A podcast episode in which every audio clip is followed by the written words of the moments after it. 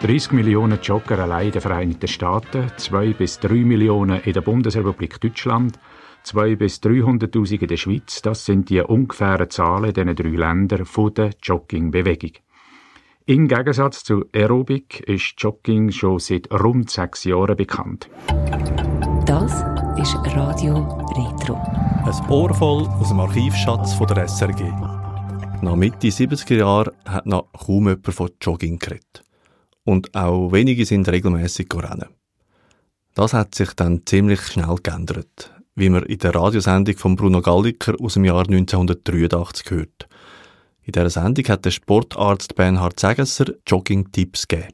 Ja, es gibt sicher keine Regeln, was jetzt gut und was schlechte Jogging ist. Man sieht aber doch, dass man bei den Joggern viele Leute findet, die halt nur den relativ langsamen Säckeltrab durchführen und das als Jogging anschauen.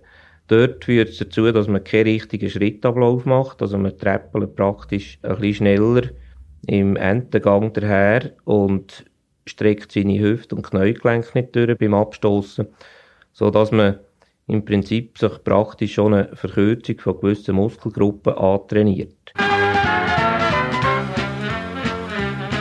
Wenn die Muskeln sauer werden, respektive die Beine fast abgehen, das kann am Anfang relativ schnell passieren, weil man eben sehr unökonomisch läuft. Und dann sollte man den Löffel nicht fortrühren, weil es ist in Gottes Namen nicht jeder gerade als Reifel auf die Welt gekommen. Und unbedingt dann weiterfahren. Jeder Muskelkater, den man am Anfang hat, ist im Prinzip das Zeichen, dass es längstens nötig wäre, wieder etwas zu machen. Und dann nimmt man lieber ein warmes Bad, statt dass man aufhört zu joggen oder die Sportschuhe wieder an den Nagel hängt.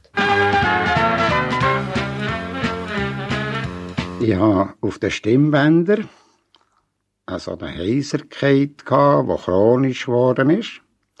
Und da hat mir der Doktor ein Witz zum Messer ausgesetzt.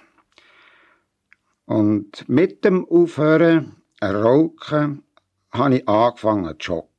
Und zwar habe ich mir nachher ein Ziel gesetzt, in einem Jahr, im 1984, am Grand Prix von Bern teilzunehmen. Das erzählt der Polizeifahnder Hans-Rudi Eschbacher. Der Grand Prix von Bern hat übrigens erst gerade 1982 seine Premiere gehabt. Mit totsmal 2861 Teilnehmerinnen und Teilnehmer. Heute sind es 10-mal so viel und das Joggen ist nie mehr aus der Mode gekommen.